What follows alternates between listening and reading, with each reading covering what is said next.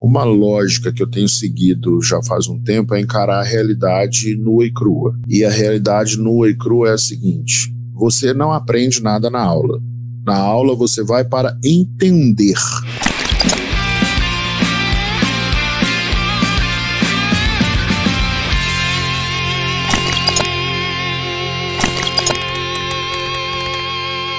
E aí, tudo bom, Brunão? Tudo jóia. Olá, pessoas. Bom dia, boa tarde, boa noite. Seja muito bem-vindo ao podcast 800 no Enem. Aqui a gente discute estratégias para que você conquiste a sua vaga em tempo recorde, tudo bem? E hoje um tema é, que foi um apanhado dos últimos temas, de tudo que a gente está passando sobre a quarentena. E o tema, Bruno, é o seguinte: eu preciso estar na sala de aula para aprender? Eu nesse, nesse caminho aí dos podcasts, você chegou a comentar em algumas vezes que suas filhas têm recebido algumas, é, algumas atividades, é, meio que EAD, né, as escolas tentando se adaptar a essa corrida para conseguir entregar algo, é, algo para os estudantes não ficarem parados em casa. Eu queria saber em relação a esse tipo de atividade, esses alunos que estão recebendo, tem sido suficiente? E se não, é, estão atrasados em comparação é, com aqueles alunos que deveriam estar na sala de aula? O que, que você acha disso? Bom, é, em primeiro lugar, bom, boa tarde, né, para quem está aí ao vivo. Bom dia para quem está vendo depois, né? É, assim, são várias perguntas numa só, né? E na verdade são várias perguntas em várias perguntas. A principal pergunta, a primeira pergunta que você fez foi é, se o aluno precisa estar na sala de aula para aprender. Tá, essa é uma pergunta muito boa. E a resposta pode até chocar muita gente, né? A verdade é que na sala de aula você não aprende nada, tá? E isso significa que a aula é inútil? Não, a aula não é inútil, a aula é importante, mas ela é importante para que você entenda. A sala de aula é um local onde o estudante vai para entender um assunto. Tá? É como é, é, mais ou menos assim. Imagina que você tá tem um quebra-cabeça na quebra-cabeças no seu cérebro, né? Que precisa ser montado e, e você vai na aula para continuar montando esse quebra-cabeça, para adquirir informação, para completar a informação toda lá no seu cérebro. Então, na aula é como se você fosse para identificar onde aquela peça se encaixa no quebra-cabeça que existe dentro do seu cérebro. O professor, o bom professor, ajuda muito nesse sentido. O aprendizado mesmo, a fixação do conhecimento, né, a peça encaixada no seu cérebro, na hora que você tem ali o seu estudo individual. É no momento de estudo individual que o aluno aprende. O aluno só aprende quando ele está no estudo individual, que é quando ele conecta aquela peça que ele já viu na aula onde se encaixa dentro do quebra-cabeças que está no cérebro do aluno. E para fixar esse conhecimento é preciso, obviamente, uma boa noite de sono, porque ainda continuando na analogia, né, é durante o sono que é que é como se passasse cola nas peças e durante o sono também essas peças essa cola seca e aí sim o conhecimento fica armazenado no seu cérebro. Então a primeira, a primeira lição é essa: na aula você não aprende nada, na aula você vai para entender. E aí não faz diferença se você está assistindo aula presencial ou se você está assistindo aula pela internet, né? Desde que você seja que você tenha a possibilidade de perguntar para o seu professor ou para alguém que está ali acompanhando a aula quando você não entende alguma parte da explicação. É, quais eram as outras perguntas mesmo? Então, as outras perguntas eram sobre é, a mudança que tem hoje, está tendo agora no ensino, que como que não tem jeito dos alunos irem para a escola, eles estão recebendo algumas atividades. Eu queria Entendi. saber em relação a isso, se você sente esses alunos que estão recebendo essas atividades, se eles estão atrasados em relação ao conteúdo. Tá, a resposta dessa pergunta, ela vem a partir de um assunto que a gente tem trabalhado muito ultimamente aqui no, no quadro, né, nos podcasts, em todos os momentos que a gente conversa com estudantes. É, Para você aprender algum assunto, existe um passo a passo. O primeiro passo é entender onde aquele assunto se encaixa na sua cabeça, né? Entender o assunto de fato. A segunda parte é, é aprender aquele assunto, que você só vai conseguir através da prática.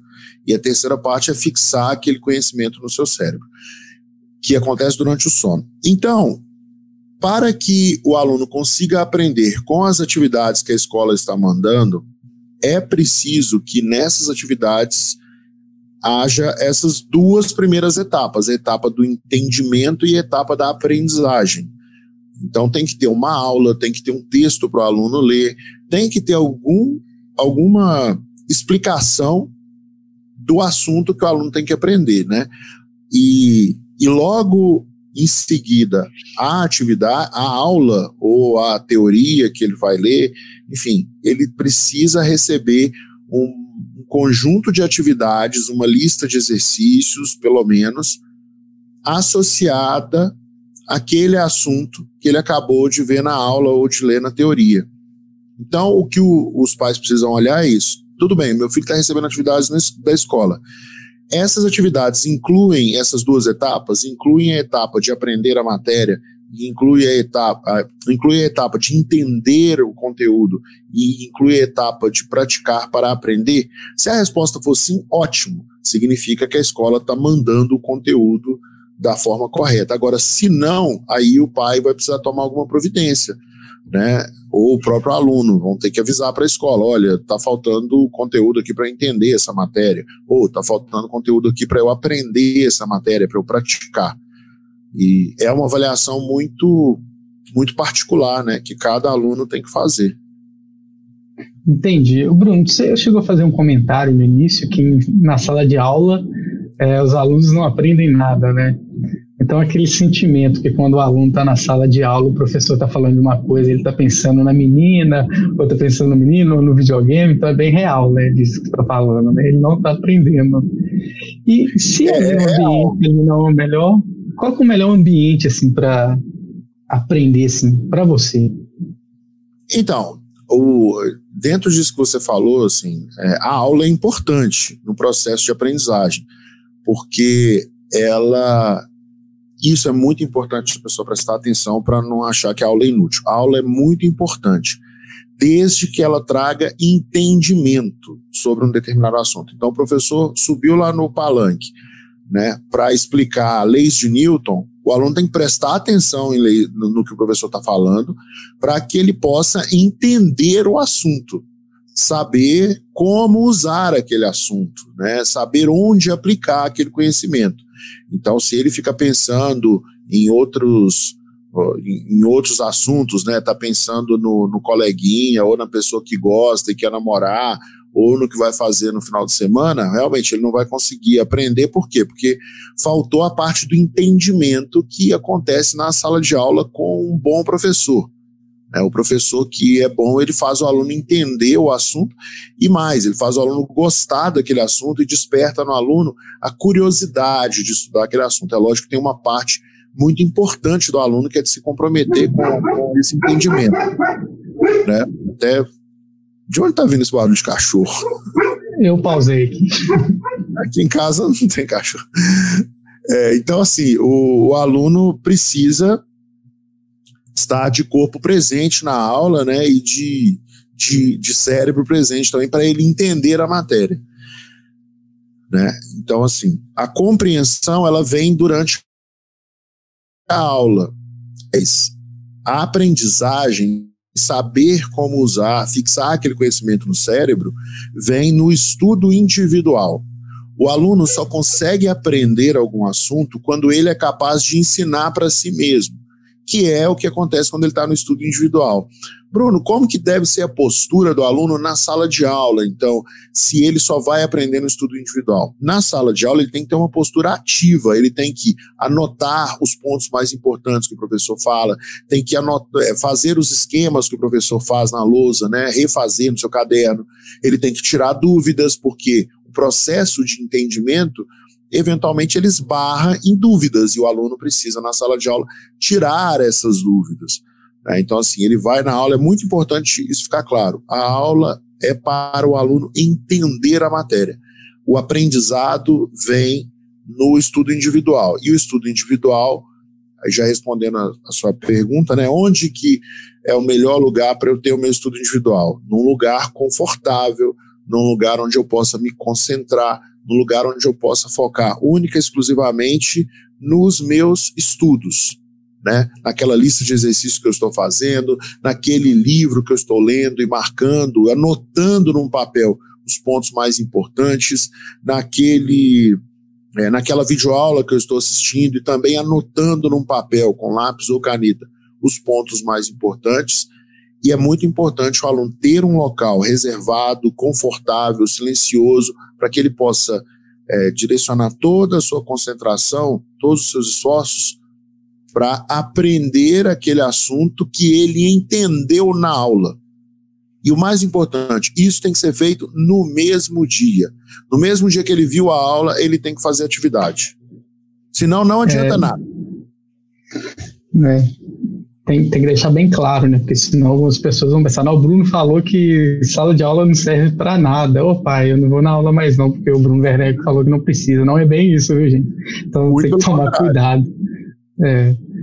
E indo um pouquinho nessa, é, relacionado com a primeira pergunta, alunos que vão é, prestar o vestibular esse ano, como que eles estão nessa questão de receber é, esses materiais? Eles estão atrasados ou, ou tá, tá na mesma coisa se eles estivessem em sala de aula? O que, que você acha? Ah, cara, é bem diferente, né? É bem diferente. É, essa pandemia pegou muita gente aí de, de desprevenida, né? Porque a verdade é que as escolas elas estão há muitos e muitos anos relutando em relação à tecnologia, né? Elas não têm se preocupado em usar a tecnologia para é, otimizar os estudos dos alunos, né? Como que eu sei disso? Como que a gente sabe disso? Se a escola tivesse preocupada em melhorar a aprendizagem dos alunos, a escola usaria a tecnologia para oferecer algum suporte aos alunos no momento que os alunos estão em casa, no contraturno. Isso significa o quê? O aluno estuda de manhã e de tarde ele vai para casa para fazer as atividades relacionadas à aula que ele estudou no dia, as aulas que ele, que ele estudou no dia. Nessas atividades, o aluno vai ter dúvidas, então a escola deveria se preocupar em oferecer algum suporte nesse horário que o aluno está em casa. E com o aparato tecnológico que a gente tem hoje, não tem desculpa para isso não acontecer. É, então, houve uma negligência grande por parte das escolas nesse sentido. Aí veio a pandemia. O que, que a pandemia fez? Fez a escola mudar de totalmente de direção. Porque antes ela estava se negando a usar a tecnologia e agora a única opção que ela tem é usar a tecnologia. A pergunta que eu faço é: é fácil essa mudança de mindset?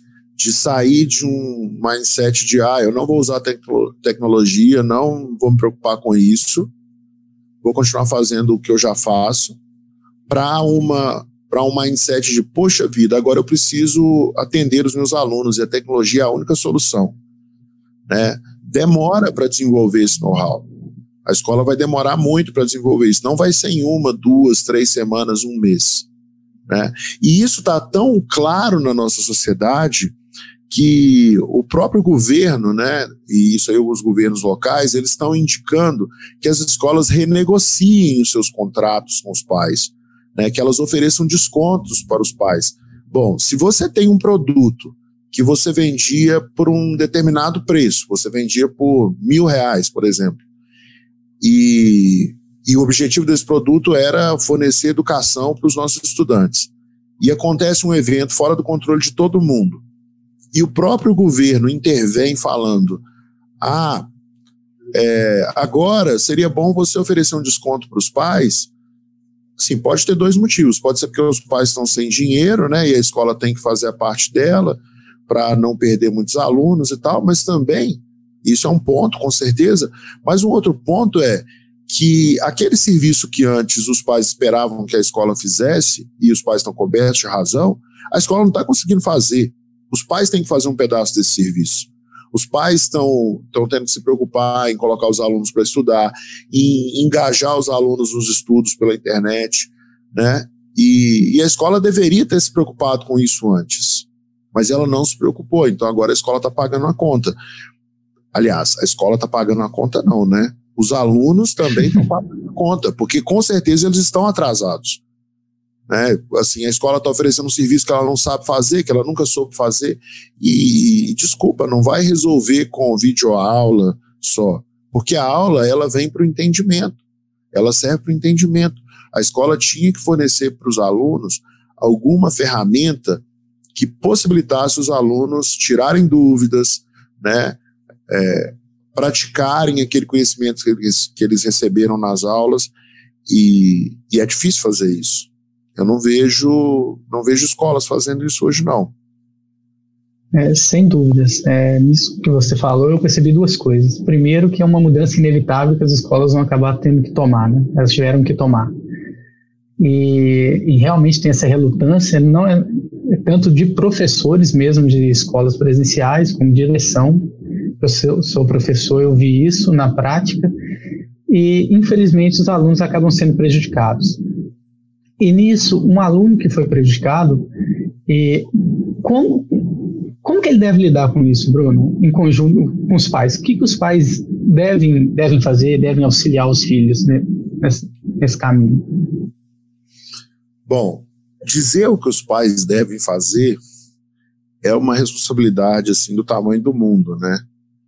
E sinceramente não é uma responsabilidade que, que eu vou tomar para mim, porque se eu falasse, se eu me posicionasse de tal forma que eu que eu sei o que os pais devem fazer, eu acho que seria até um pouco arrogante da minha parte.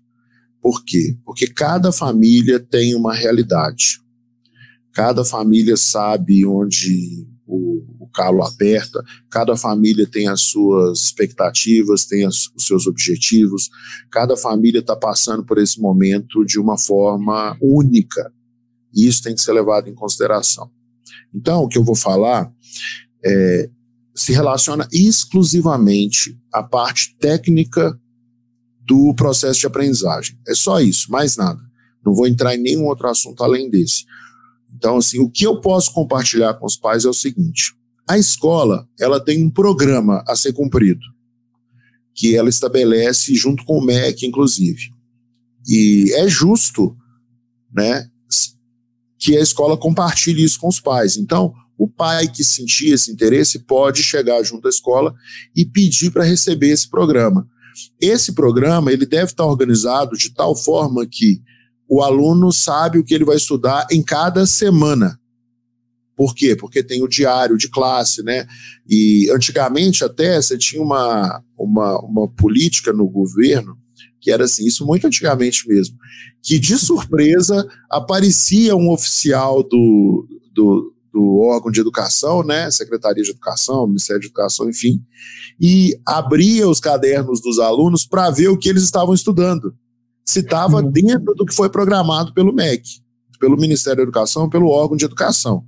Então, antigamente você tinha essa auditoria externa, mas hoje não tem.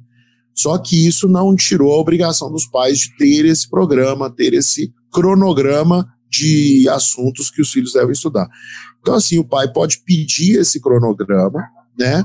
E esse cronograma ele tem que casar com os títulos que aparecem nos índices dos livros. De alguma maneira, tem que ter uma associação. A escola pode fazer isso também. O pai e a mãe podem pedir isso para a escola, né, se eles assim desejarem.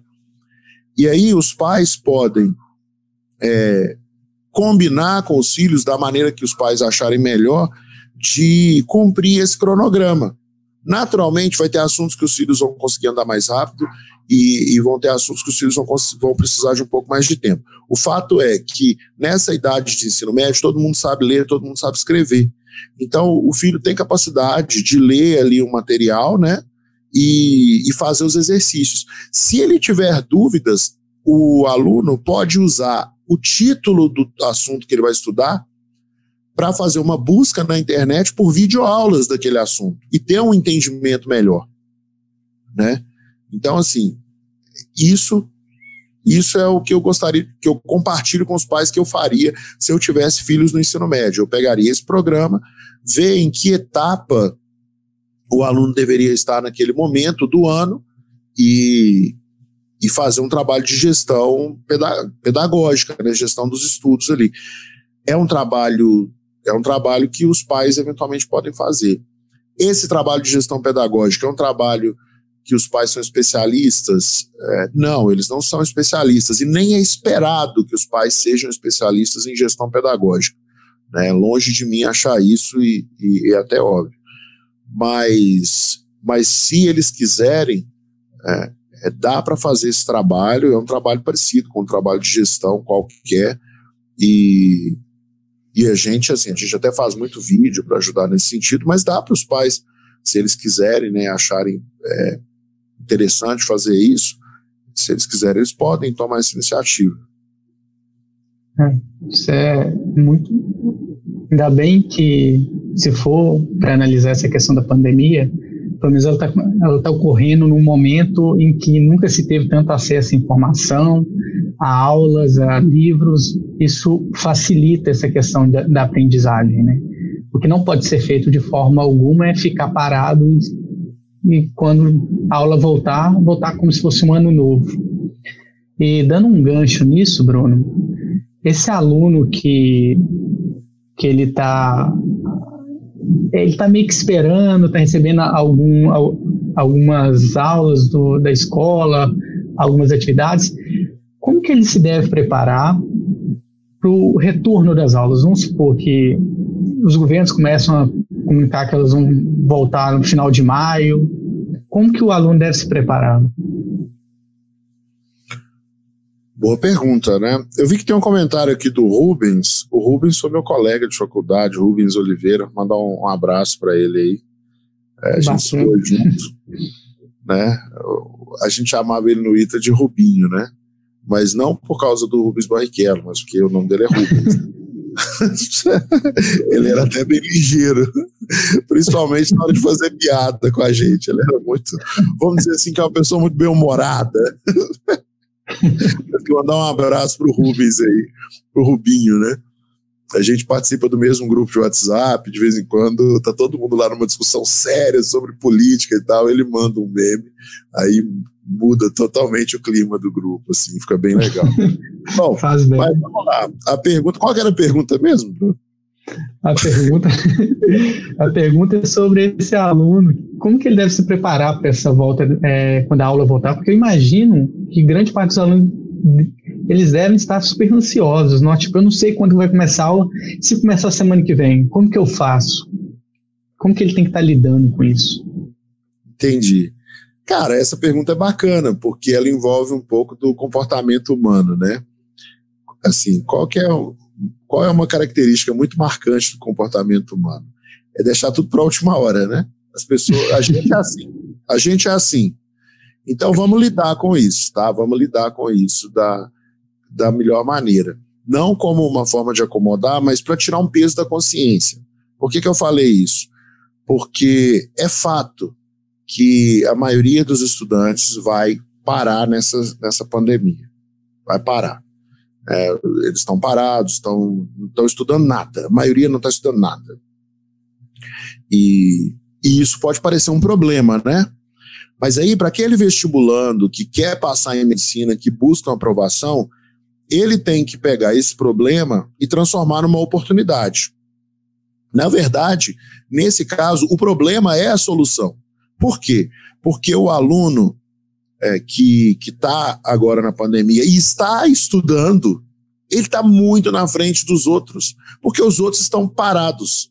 Então, mesmo que ele estude ali, vamos supor que na escola ele estudava cinco horas por dia e ainda tinha mais três horas por dia de estudo em casa. Se ele transforma essas oito horas por dia em só cinco horas por dia de estudo, né? Fazendo o que a escola passa, que ele deve terminar muito mais rápido do que as cinco horas, e ainda estudando um pouquinho a mais, pensando na aprovação dele que vem lá na frente, é, então ele está muito na frente dos outros, o que é um problema para muitos, para ele vir uma solução, porque a maioria vai estar tá parada. Então o aluno tem que continuar estudando todos os dias. E estudar todos os dias não é aquele negócio assim de morrer de estudar, não. É estudar um pouquinho todo dia, porque imagina que você vai para uma competição. O vestibular é uma competição, é uma quantidade de conhecimento muito grande, pelo menos o conteúdo todo do ensino médio, que são três anos. Quem deixa para estudar apenas no último ano, ou um ano depois do ano seguinte à, forma, à conclusão do ensino médio, perde em relação aos outros e ao mesmo tempo se sobrecarrega.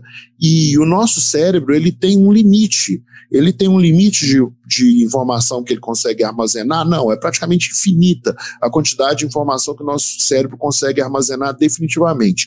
Mas a quantidade de informações que a gente consegue absorver, tratar e armazenar é muito pequena que, que isso significa na prática?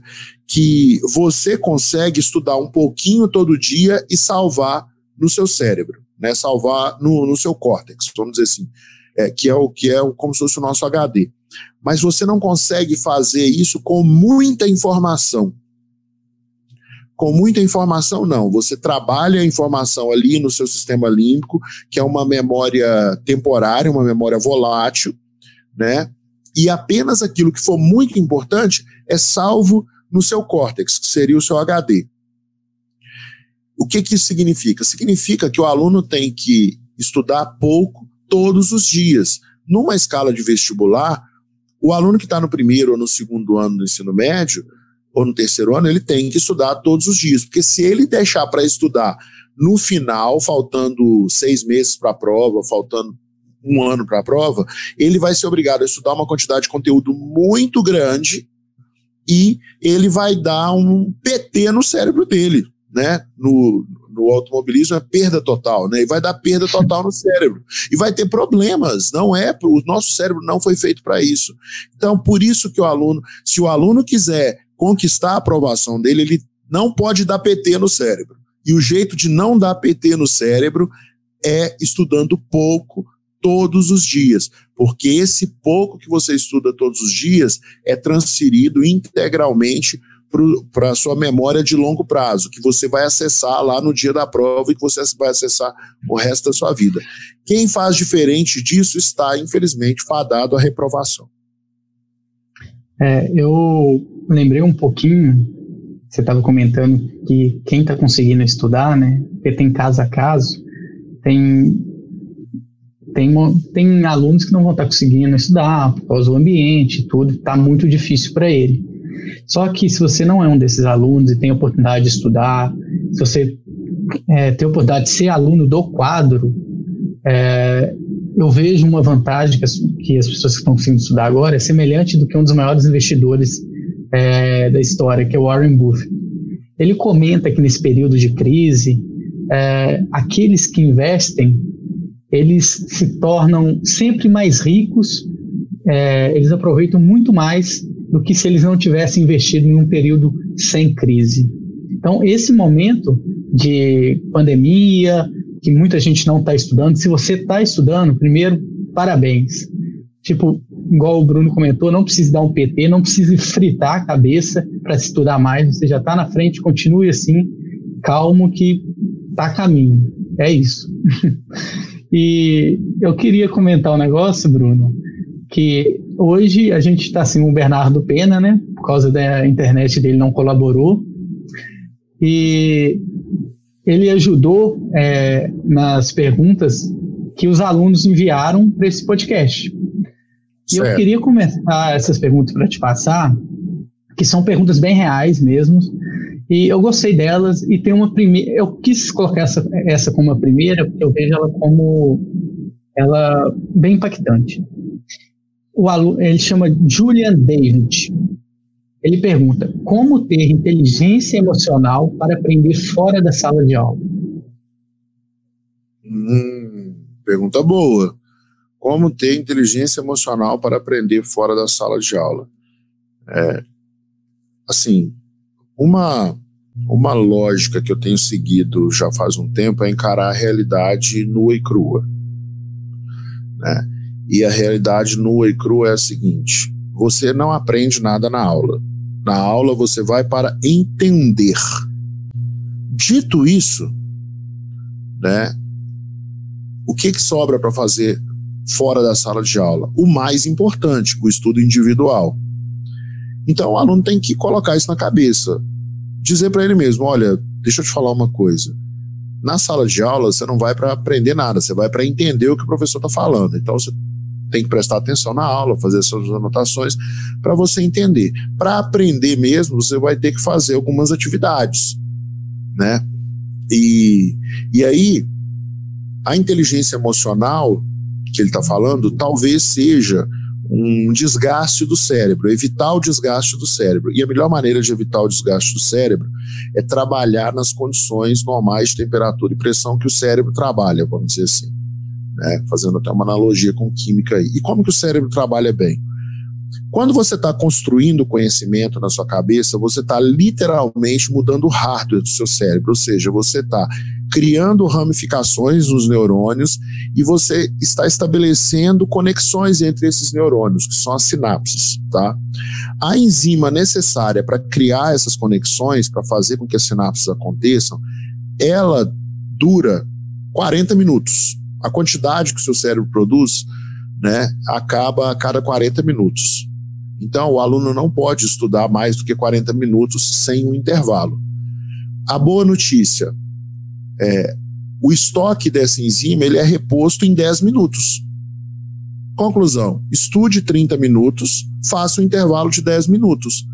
Estude 30 minutos para consumir a enzima necessária para criar as sinapses no seu cérebro, né, as conexões entre os neurônios, e aí você vai criar sinapses e, pô, legal, você vai estar aprendendo tudo direitinho.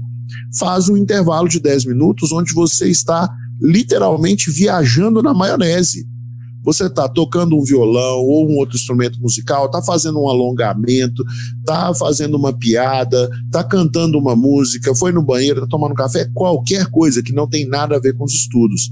Porque nesse intervalozinho de 10 minutos que você colocou seu cérebro para viajar na maionese, está sendo produzida essa enzima que vai permitir que você tenha mais 40 minutos de criação de sinapses, ou seja, de construção de conhecimento. Então, quando você estiver estudando sozinho, é isso: é 30 minutos estudando, 10 parados. Pode ser também 25 minutos estudando, se com 5 de intervalo, que é o Pomodoro que a gente usa.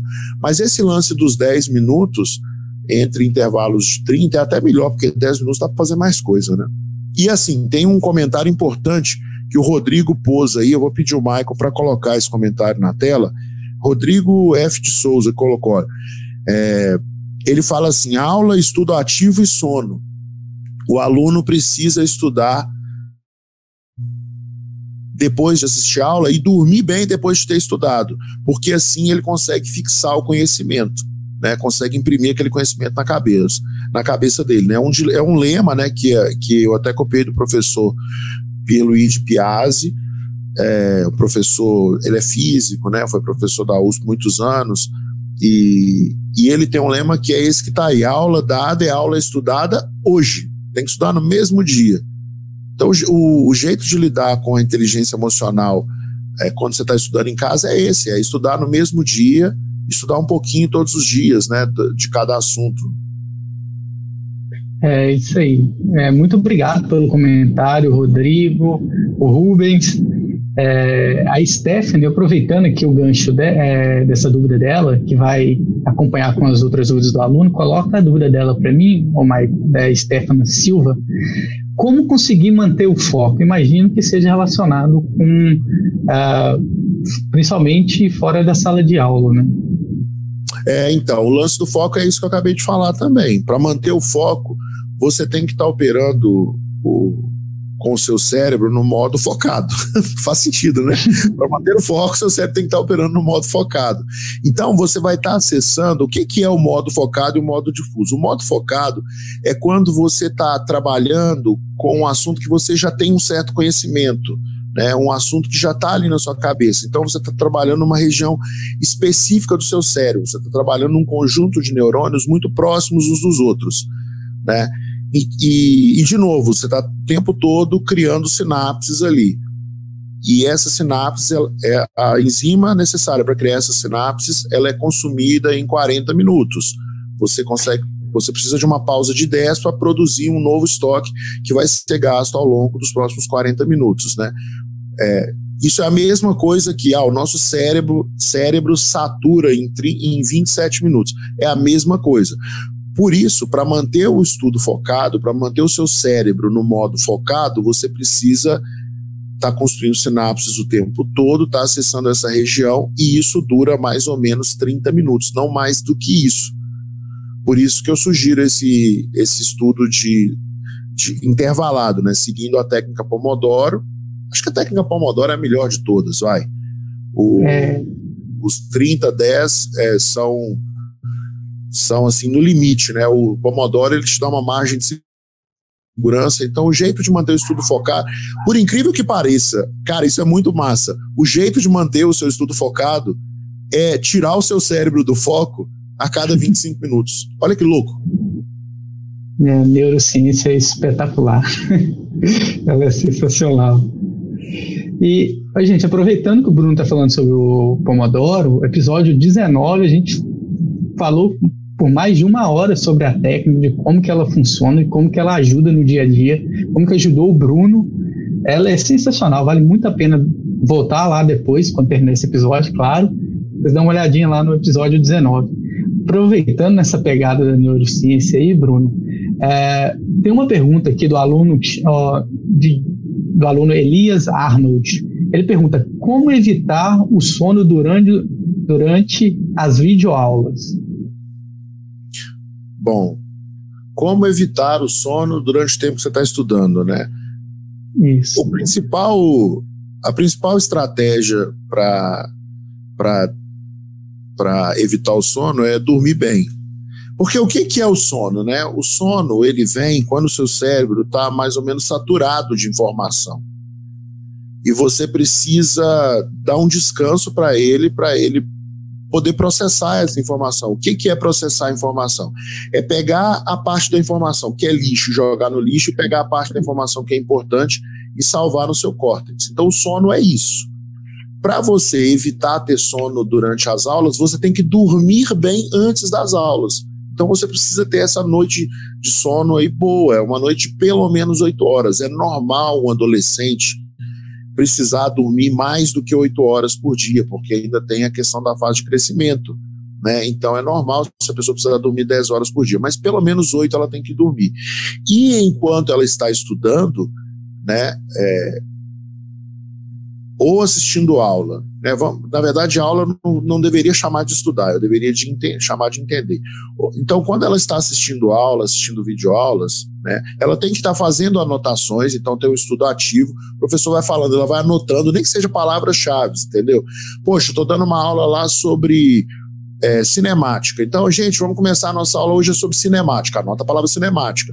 Bom, no estudo da cinemática, a gente vai, vai falar sobre. Tem um conceito muito importante que vocês precisam aprender, que é o conceito de posição. Ela vai lá e anota posição. Ah, é o local que o corpo ocupa no espaço e depende sempre de um referencial, né? Então ela vai lá e anota a palavra referencial e vai conectando essas coisas, entendeu? Aí não tem como ela dormir, só se ela tiver com sono mesmo. Se ela tiver com sono, aí ela tem que dormir, né? O, o jeito é esse, mas para evitar o sono durante as aulas, o aluno tem que ter uma postura ativa. E ter uma postura ativa é escrever. Então, se o aluno quiser passar no vestibular, ele precisa ficar cada dia mais inteligente. O jeito de ficar mais inteligente é adquirindo é, é, cada vez mais informações e salvando essas informações no cérebro. Para salvar essas informações, você precisa ter uma postura ativa, você precisa escrever, anotar num pedaço de papel com uma caneta ou com um lápis, para avisar para o seu cérebro que aquele assunto é importante e deve ser salvo. E tem uma outra dica aí, ó. Anota essa, porque essa é nova, essa eu descobri hoje estudando. Se você estiver, presta atenção, se você estiver estudando um assunto e pouco antes de dormir, você, depois de ter feito as anotações, ter estudado, você olhar para aquele assunto de novo e falar assim: eu quero sonhar com isso. Você vai sonhar. E se você sonhar, vai escrever no seu cérebro. E aquela informação vai ficar guardada, não é por um, dois dias, três meses, ou seis meses, não. Vai ficar guardada para o resto da vida. Não, essa é, eu gostei dela, muito boa. Vou precisar dela. Principalmente quando aprendendo outro idioma, imagino que vai ajudar. É, eu tenho uma história relacionada ao sono. Durante que eu estava no ensino fundamental, os professores me achavam super preguiçosos. O Bruno só dorme, o Bruno não consegue ler nada, por quê? É, eu tenho problema de vista, eu tenho astigmatismo e eu, quando eu começo a forçar muito, minhas vistas me dá sono, então eu não usava óculos. Por favor, se é o seu caso, você sente muito sono quando vai estudar, vai no oftalmologista, dá uma olhadinha, porque pode mudar a sua vida, tá?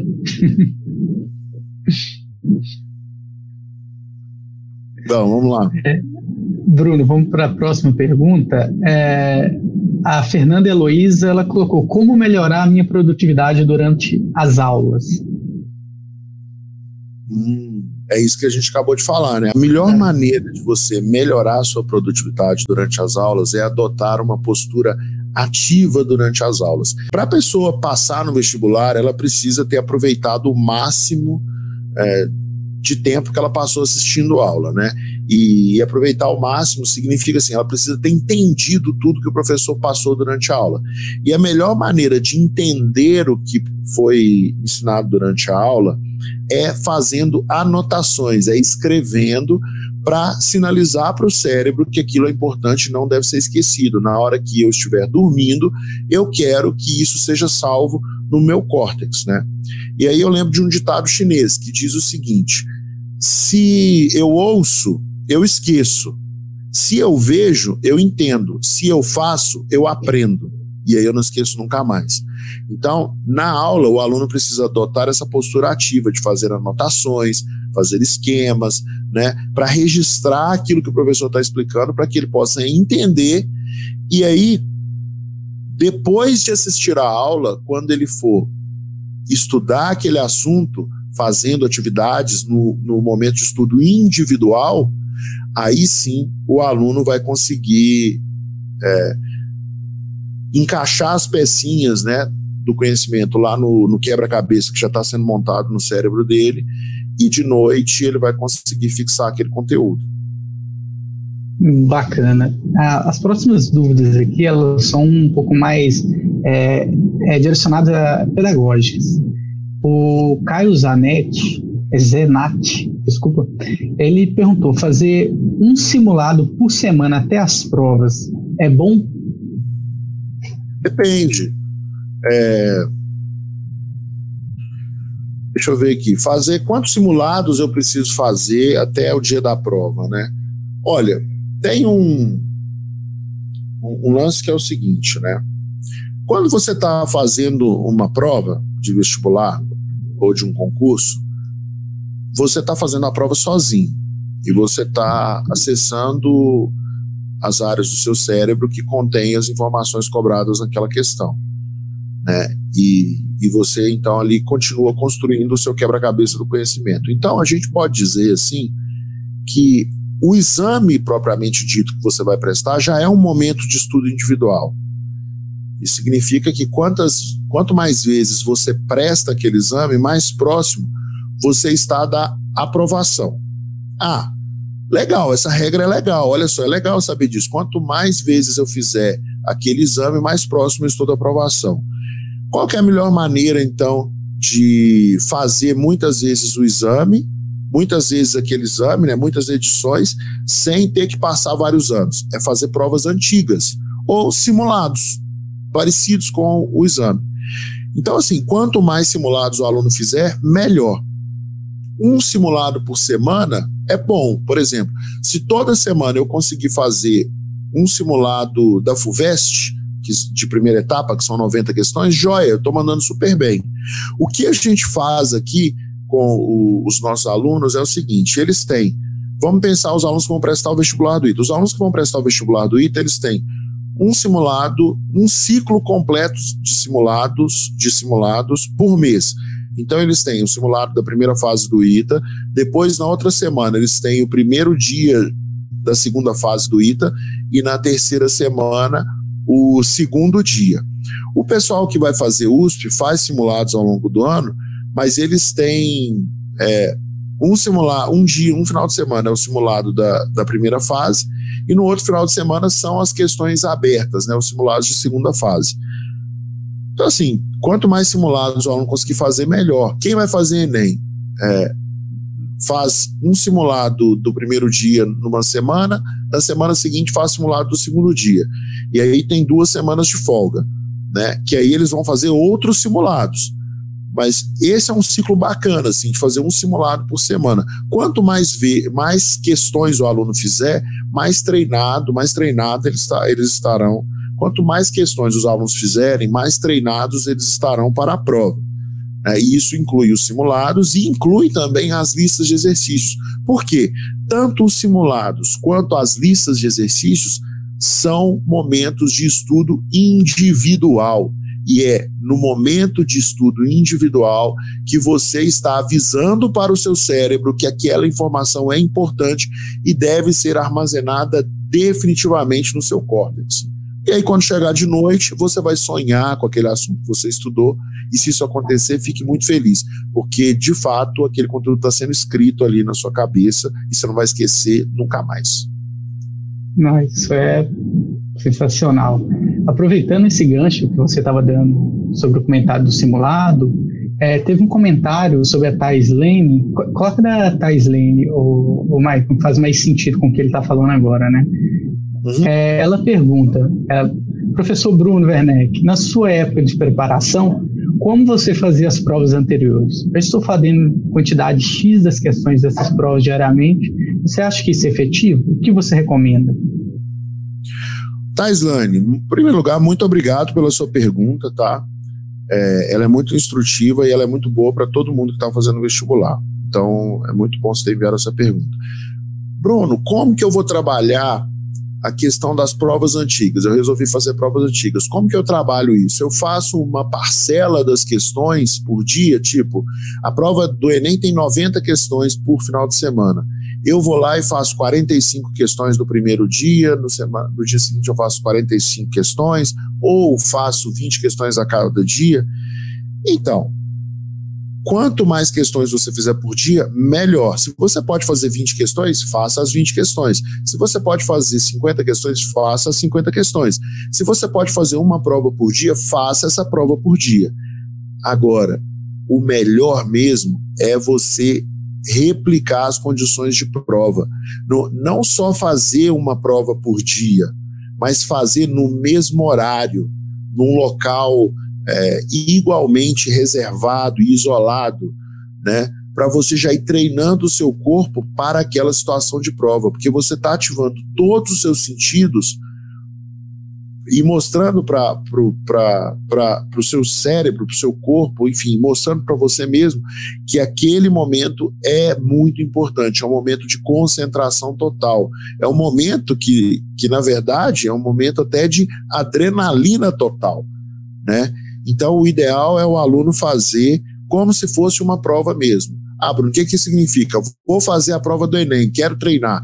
Separa um dia, pega um dos cadernos, seja do primeiro dia ou do segundo dia, faz do início ao fim, no tempo marcado, é, como se você estivesse fazendo uma prova no dia, usando estratégias de prova, inclusive, que se você fizer isso, você vai estar muito mais próximo da sua aprovação. É, pegando um gancho do podcast, é, a gente também já teve um episódio que a gente só comentou sobre o simulado, né? Foi o, o, podcast 14, vale muito a pena vocês ir lá, dar uma olhadinha dele, tem bastante comentários legais. E aproveitando, vamos continuar nessa questão do simulado, né? A Vanessa Xavier fez uma outra pergunta relacionada ao simulado, Bruno. Ela comenta: Boa tarde. Tenho dificuldade com o tempo nos exercícios simulados de física e matemática. Alguma dica especial para melhorar a agilidade? Então, Vanessa, é, em primeiro lugar, muito obrigado pelo, pela pergunta, né? E, e é muito comum os alunos terem dificuldade em física e matemática, tá? É normal, é mais normal do que a gente pensa. E a recomendação que eu tenho para te dar, caso você tenha dificuldade em física e matemática, especialmente nas questões, é, nas provas ou nos simulados, é que você provavelmente tem alguma lacuna aí para trás, né? O que, que isso significa? O conhecimento de exatas, ele, parece, ele se parece muito com a construção de um prédio, em que você constrói um andar e o próximo andar só pode ser construído se o andar de baixo estiver bem, bem feito. E assim por diante. Então, você só vai conseguir construir o oitavo andar do prédio se os sete andares de baixo estiverem muito bem feitos. Caso contrário, você vai comprometer a construção do seu oitavo andar e, e digo mais, você vai comprometer a construção do prédio todo, que no caso é o seu conhecimento. Então, o que você precisa fazer? Já, se você está com dificuldade nas questões de matemática ou de física, pode ser que em algum momento da construção do seu conhecimento, algum tópico passou batido e a sua construção parou a partir dali. Então, você trabalha bastante, você se esforça bastante, mas você não consegue construir mais. Isso se reflete na velocidade com que você resolve as questões, porque você está esbarrando em algum assunto. Se esse é o seu caso, você tem que voltar nos seus estudos, voltar no, no conteúdo e identificar o ponto exato onde a sua construção parou. Depois que você identifica depois que você identifica esse ponto onde a sua construção parou e, e corrige essa lacuna, aí a sua obra anda muito mais rápido e você consegue evoluir mais rápido. Ou, se, ou seja, você consegue ganhar velocidade na resolução das questões, especialmente exatas. Bruno, vamos para as duas últimas perguntas que a gente recebeu. Travou, será? Está sendo muito legal. Está sendo muito legal. E o Matheus Souza, ele fez uma pergunta que é: preciso assistir às aulas do quadro? Peraí. Teste, teste, Cruzeiro, Cruzeiro. Ah, tá Cruzeiro, porque Cruzeiro é Cruzeirense? Você é Cruzeirense? Eu sou Cruzeirense. Não é um momento oportuno, né? Mas... Que desperdício! É, a Lucimara também é, né? Lucimara também é. É, ela chega que algum defeito, né? A Lucimara, a, a Lucimara tem dois defeitos. Quais um são? dele, assim, enquanto a gente namorava, um eu tentei corrigir. Era engraçado que teve um defeito dela que eu sempre tentei corrigir, ela foi muito resistente. E tinha um defeito dela que eu percebi é, que ela tinha e que eu nunca deixei ela corrigir, só depois que a gente casou, né?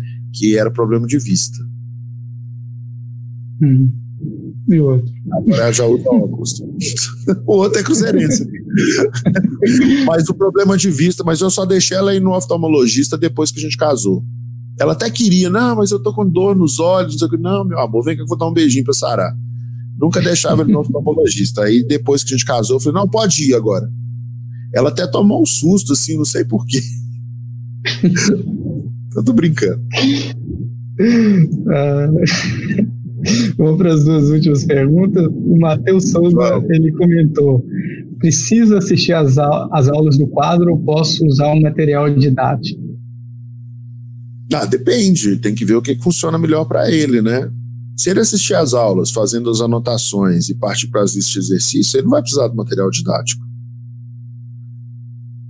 Né? E se ele tiver dúvida, ele pode perguntar na monitoria, e se mesmo assim ele não estiver conseguindo entender, aí talvez ele tenha alguma lacuna no conhecimento. Aí ele precisa ir lá e voltar para ver onde a construção do conhecimento dele parou e cobrir essas lacunas. É, você já comentou em algumas vezes isso, sobre é. alguns alunos que não têm necessidade de assistir aula, vai direto na lista de exercício, depende do caso a caso. Né? Depende, é, a, depende. Eu, eu, pelo menos, algumas disciplinas eu acabo tendo que assistir às aulas. Vamos supor, química, eu preciso assistir a aula. Eu, na pós de neurociência, tive que assistir a aula de química e biologia, porque na hora lá, se eu não assistisse, eu teria muita dificuldade. Eu posso abrir meu coração? Claro. Então, eu não consigo assistir a aula mais, não. Vai, é só lendo agora. Eu tenho muita dificuldade de assistir aula. Eu consigo fazer mais lendo, aprender mais rápido lendo. Dificuldade em focar, que você fala? Não, é porque lendo assim eu consegui mais rápido.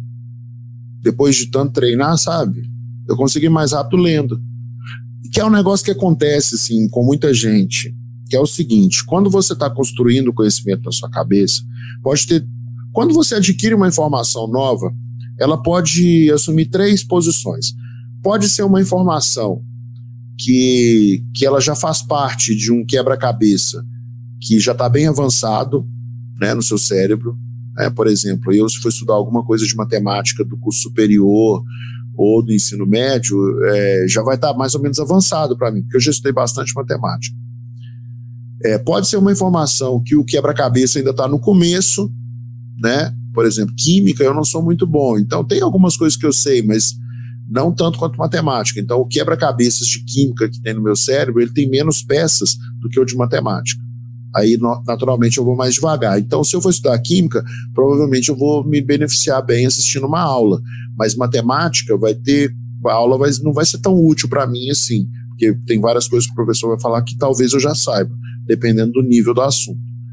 Agora, tem um tipo de informação sobre a qual você não tem conhecimento nenhum. E aí, realmente, é bem difícil aprender a partir desse ponto. A pessoa tem que voltar lá atrás e começar a construir o quebra-cabeça do zero. E aí, nesse caso, a aula pode ser, pode ser muito, mas muito útil, né? É, mas ainda assim, a aula é muito útil no segundo caso, quando você já tem um pouco de conhecimento sobre o assunto. Né? Então, por exemplo, eu vou, estou, vou ter a minha primeira aula de química, eu preciso saber alguma coisa lá das minhas aulas de ciências do ensino fundamental, preciso ter uma noção o que, que é um átomo, né? o que, que é carbono. É, isso, isso já tem que ter passado por mim em algum momento e tem que ter sido é, gravado na minha cabeça em algum momento. Mas se for um assunto totalmente zerado, nem aula resolve. Eu tenho que voltar ainda antes né, para começar a construir o quebra-cabeça.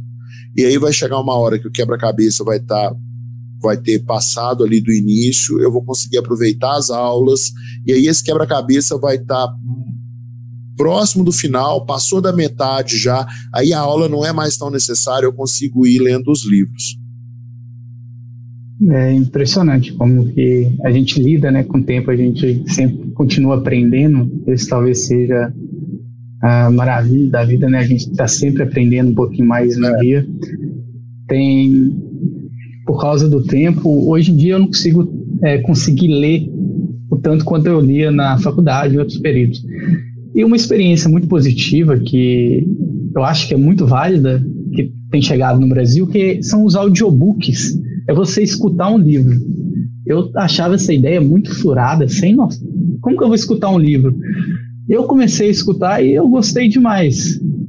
Se você tem facilidade na língua inglesa, então você tem um mundo, porque hoje em dia praticamente quase todo livro físico ele está disponível é, em, como audiobook e é muito barato.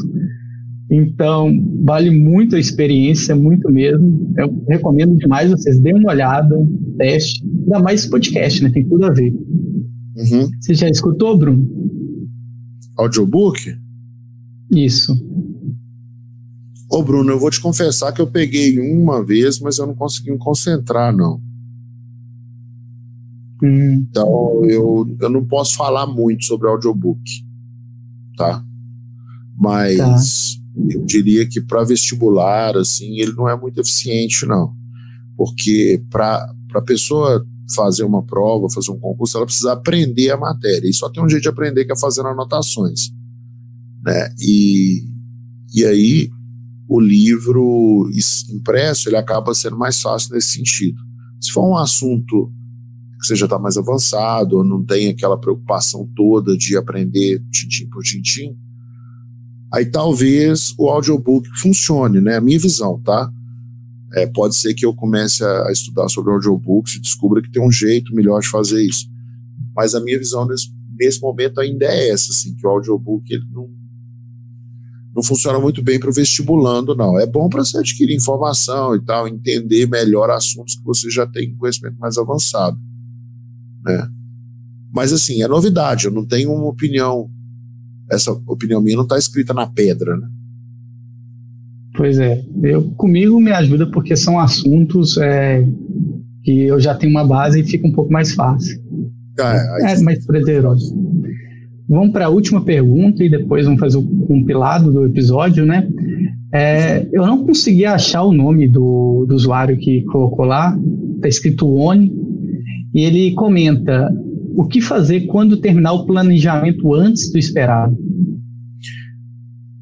Então, esse é um problema bom, né? Se tem um problema bom é terminar aquilo que você planejou de fazer antes do esperado. E se tratando de preparação vestibular ou para algum concurso, é,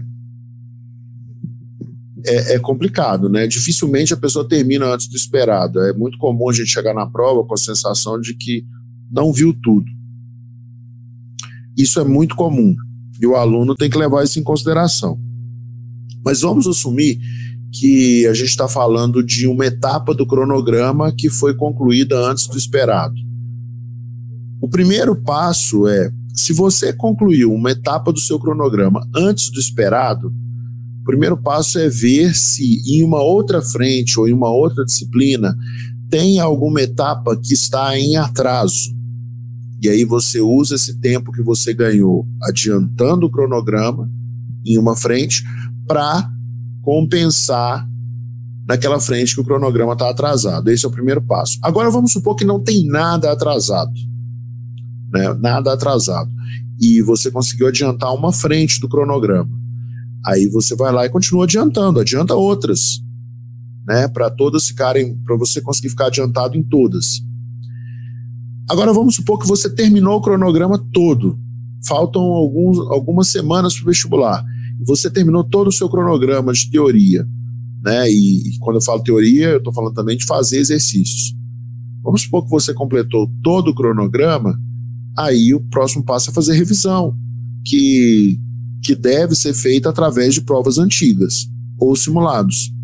Faz provas antigas, faz simulados que você vai conseguir aproveitar esse tempo que você ganhou no cronograma, porque se você terminou antes, é muito provável que a maioria das pessoas não tenha terminado, mas se alguém tiver terminado antes, foi a pessoa que vai concorrer diretamente com você pela vaga.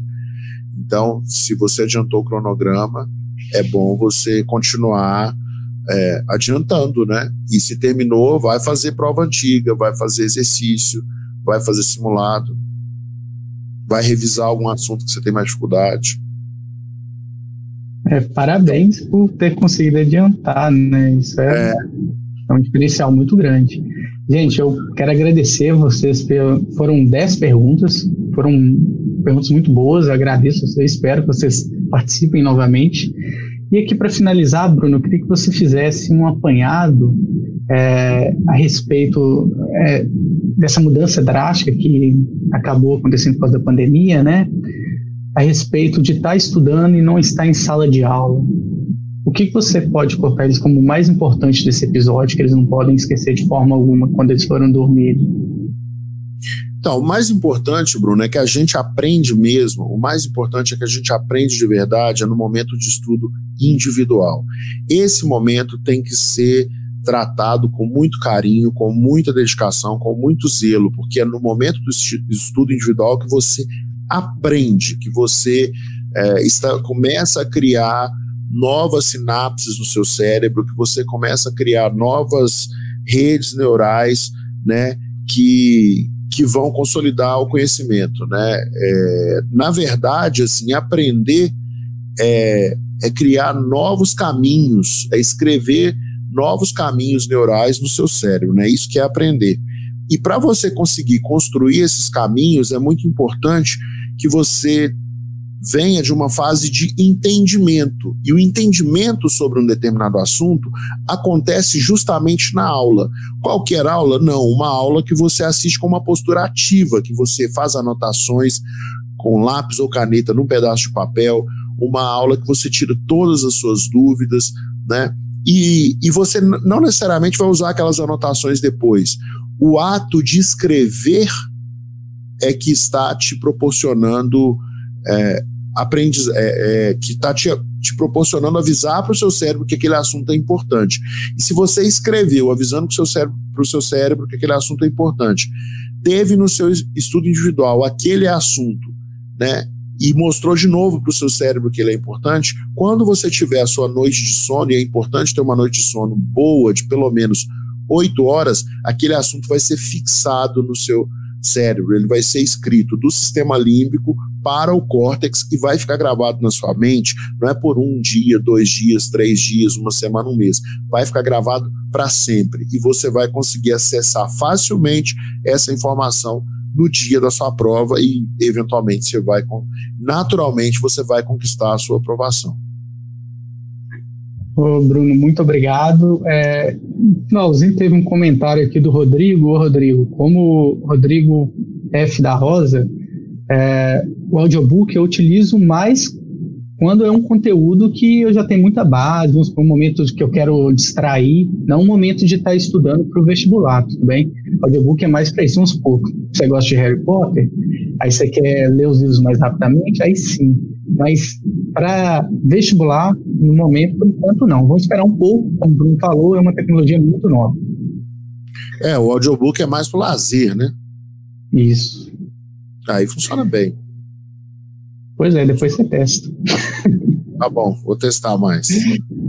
Gente, muito obrigado por ter participado, por ter assistido a gente aqui. Muito obrigado mesmo, agradeço a todos vocês. Um abraço. Um abraço para vocês e semana que vem nós estamos aí de novo. Tá bom?